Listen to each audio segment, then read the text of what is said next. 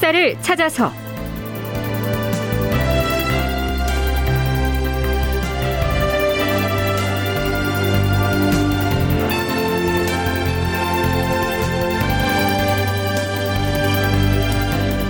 제 1082편. 유생 윤선도의 목숨을 건 상소문.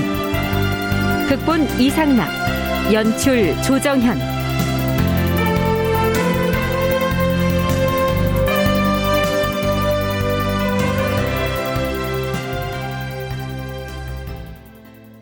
여러분 안녕하십니까 역사를 찾아서의 김석환입니다 광해군 8년 11월에 성균관 유생 원이곤이 올린 상소문 한 장이 조정의 파문을 일으킵니다.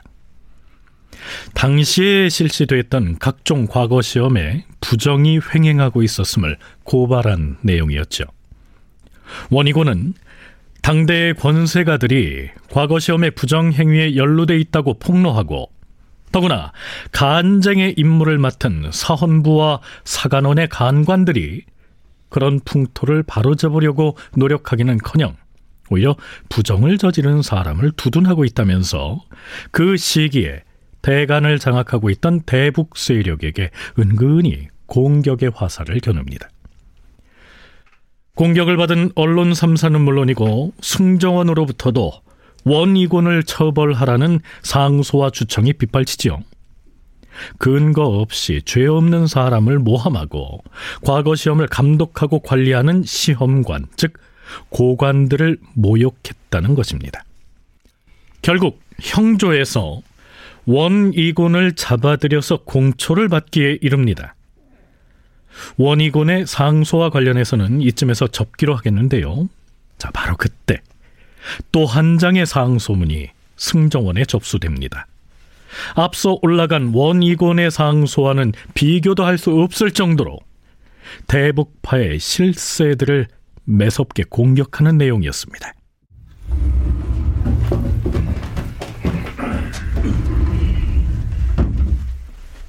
주상 전하, 상소문과 관련하여 기니 아랠 말씀이 있사온데. 음, 상소문이 승정원에 들어왔으면 과인에게 올리면 될 것 아닌가? 그게 그렇긴 하오나 누가 쓴 것인가? 진사 윤선도가 올린 것이옵니다. 윤선도라 하였는가? 가져와 보라. 전하, 윤선도가 승정원에 올린 상소를 신들이 살펴보았사온데 그 의도가 지난번 과거 관련 상소로 문제를 일으킨 원이곤을 구제하려는 데 있었사옵니다. 그뿐이 아니옵니다. 윤선도 그자는 상소에서 왕실의 훈척과 중신들을 싸잡아 모함하고 있사온데 그 표현이 참으로 흉참하옵니다. 마땅히 상소문을 전하께 즉시 입게 해야 하겠으나 그 때문에 우선 승정원에 머물려 두고 감히 올리지 못하고 있사옵니다. 표현이 흉참하다. 음, 그 내용이 무엇이든 그자의 상소문을 당장 과인에게 올리도록 하라. 이렇게 해서 승정원에서는 윤선도가 쓴 그 상소문을 광해군에게 올렸겠죠. 광해군이 그 상소문을 읽고 어떤 반응을 보였는지는 실록에 나타나 있진 않습니다.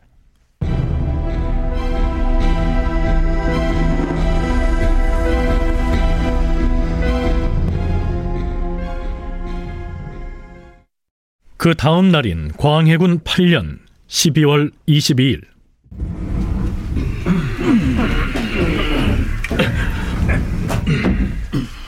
다시 승지들이 편전으로 몰려옵니다.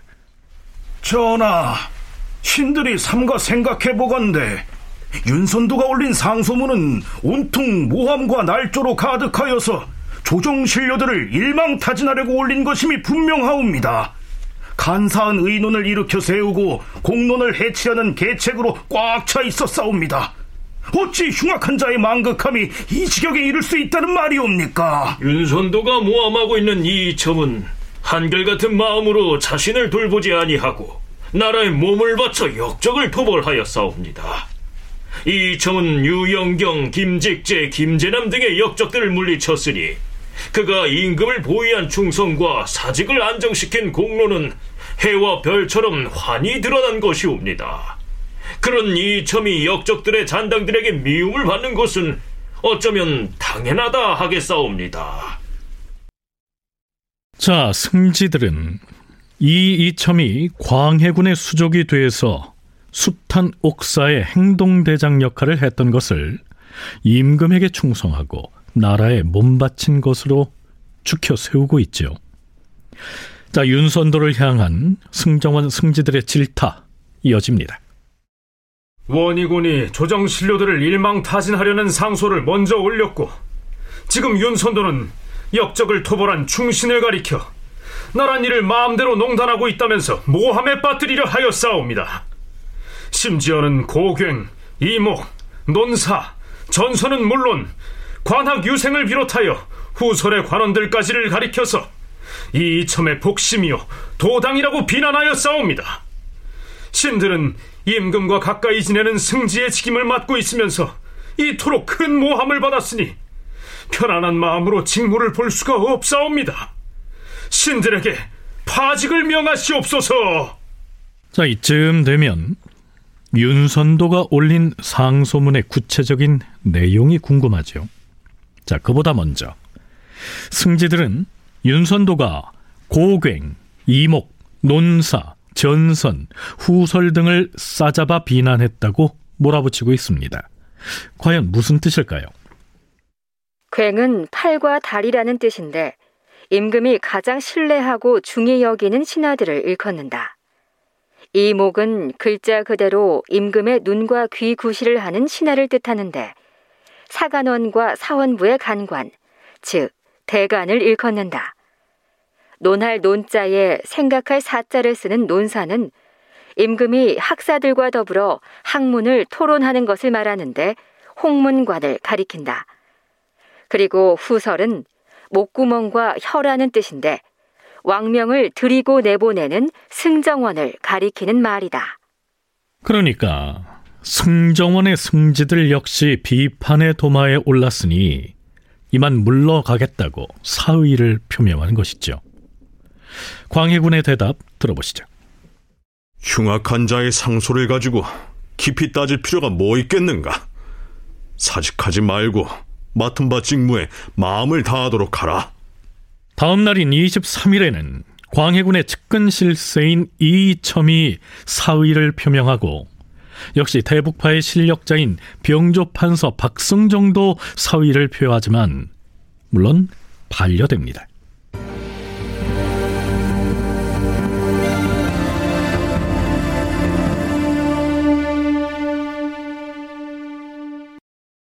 윤선도의 상소문을 내리도록 하라! 광해군은 승정원을 통해 전달받은 그 상소문을 그동안 묶어뒀었는데 결국 의정부 등에 내려서 공개하라고 명합니다. 자, 그럼 윤선도의 상소문엔 어떤 내용이 담겼는지 살펴보죠. 워낙 장문이기 때문에 주요 부분을 되도록 쉬운 말로 간추려서 소개하자면 이렇습니다.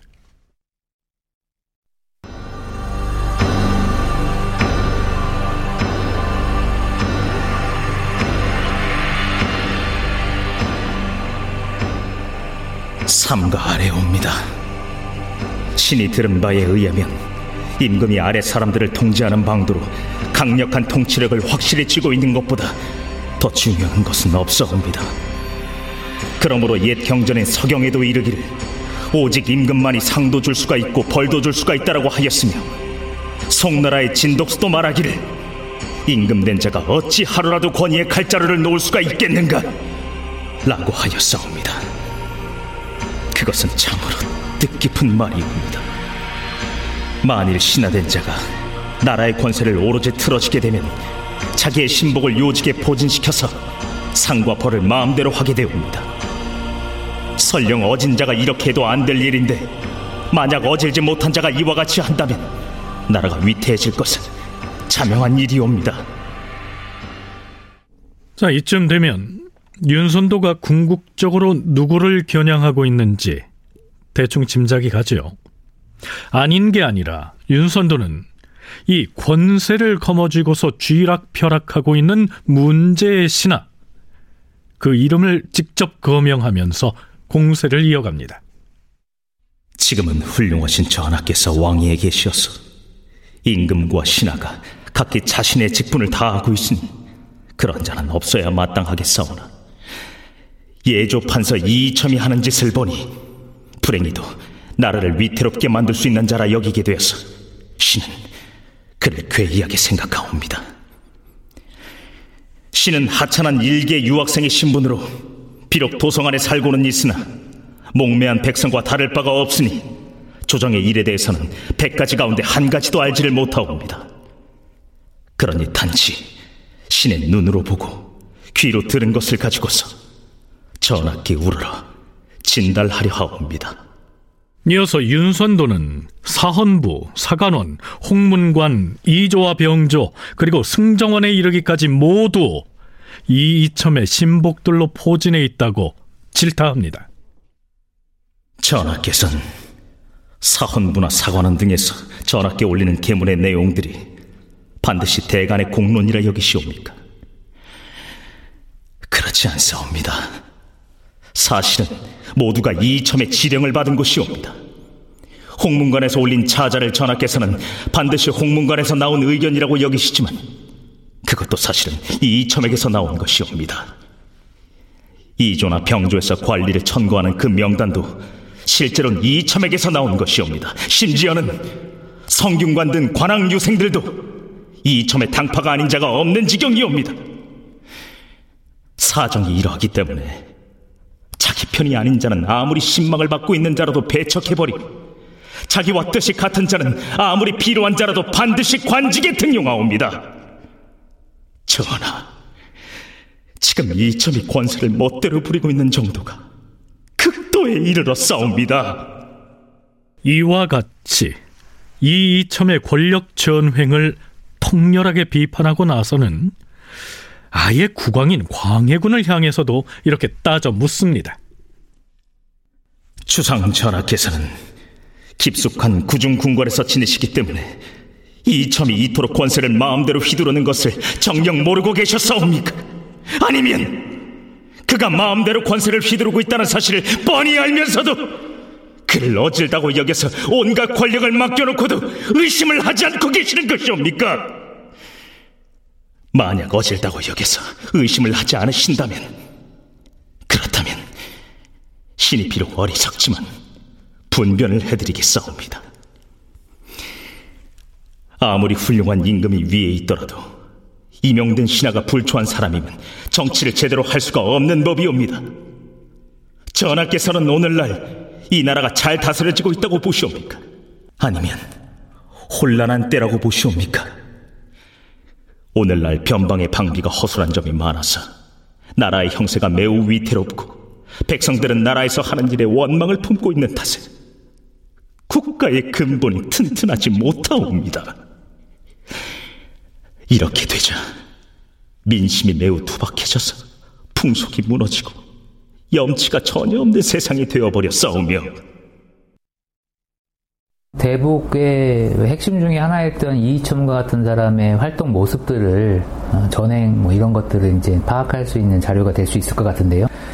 윤선도라고 하는 사람은 요 시기에 어, 이 문제를 언급을 한 것은 물론 이이첨 대북 세력에 대한 비판도 있는데 유생의 신분에서 과거 문제 과거 시험과 관련된 부정들을 폭로를 했던 것이고 그게 이제 대북 정권 속에서 이루어지고 있는 어떤 전반적인 기조를 이제 비판하는 그런 목소리가 될 수도 있는 것이죠. 총신대 송웅섭 교수의 얘기를 들어봤는데요. 송 교수는 윤선도의 이 상소문이 광해군 집권 시기에 대북 세력의 실세였던 이 이첨이 무슨 잘못을 저질렀는지를 파악할 수 있는 자료로서도 그 가치가 있다고 얘기합니다. 전주대 오학령 교수 역시 누구도 함부로 입을 열 수 없을 정도로 광해군의 왕권이 강고하고 이 이첨의 세도가 하늘을 찌르던 이 시기 일개 유생이 이러한 상소를 올릴 수 있었다는 그 점을 높이 평가해야 한다고 얘기합니다. 광해군 8년까지 노정된 국정 난맥상을 고스란히 아주 다 드러냈던 상소 같아요. 어, 놀라운 상소였어요. 정말 이, 이때 이렇게 나온다는 게. 그랬으니까 윤선도 말로는 이제는 이 다 이천 신복밖에 없다. 오히려 대북도 아니고 소북도 아니고 그러니까 완전히 이천 신복만으로 가득 찼다. 어, 그거 아주 정확하게 지적한 것 같아요. 그 실제로 당시에 얘기했었던 윤선도의 상소는 구구절절이 다 옳습니다. 사실과 비교해 보면 인사 등용의 난맥상, 백성들의 삶을 도탄시키는 거. 근데 빠진 게 있어요. 뭐가 빠졌냐면 어, 대추곡사를 인정합니다. 그대로. 네, 윤선도가 기축옥사만은 인정했다라고 했는데요. 바로 이 대목을 두고 한 말이죠. 전하, 이 원익은 우리나라의 사마광 같은 인물이옵니다. 이덕형은 한결같은 마음으로 나라에 온몸을 바친 사람이옵니다. 심의수는 비록 대단한 재능과 덕망은 없었사오나 자신의 소신을 우뚝하게 세우고서 결코 굽힘이 없는 사람일 뿐 아니라 또한 종묘사직에 적잖은 공로가 있는 사람이옵니다. 그런데 그 대신들은 어떻게 되었사옵니까? 이점이라는 자가 사헌부, 사관원, 홍문관 등에 포진하고 있는 자신의 신복들에게 사주하여 잇따라 귀양을 보내고 내쫓게 하였사옵니다. 다행히 전하께서 그 대신들을 온전하게 돌봐주신 탓에 의금부로 끌려가는 것만은 못하게 말리셨기에 더 험한 꼴을 당하지는 않았을 뿐이옵니다. 그러나 김재남은 반역을 한 정상이 분명히 드러나서 그 죄를 덮어가릴 수가 없었으니 결국 김재남은 하늘과 땅과 귀신과 사람이 모두 함께 죽인 것이옵니다. 자, 만약에 윤선도가 김재남 역시 모함을 받아서 죽었다. 이렇게 상소문에 적었다면 그것은 곧 영창대군을 죽음에 이르게 한 계축옥사 역시 조작된 영모 사건임을 천명하는 셈이 되니까요. 광해군이 이걸 가만히 두지 않았겠지요. 윤선도는 이런 위험 부담만은 피하고 싶었던 것 같습니다.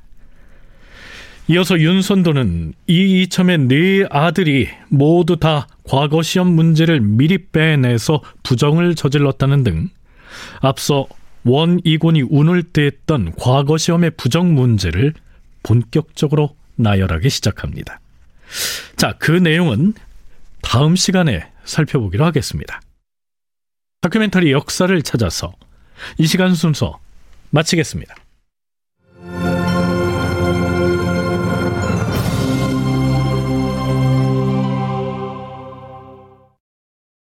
출연 장병관, 서정익, 김희승, 유선일, 송기원, 박기욱, 윤세하 낭독 천송이 해설 김석환 음악 박복규 효과 신철승 김성필 기술 신현석.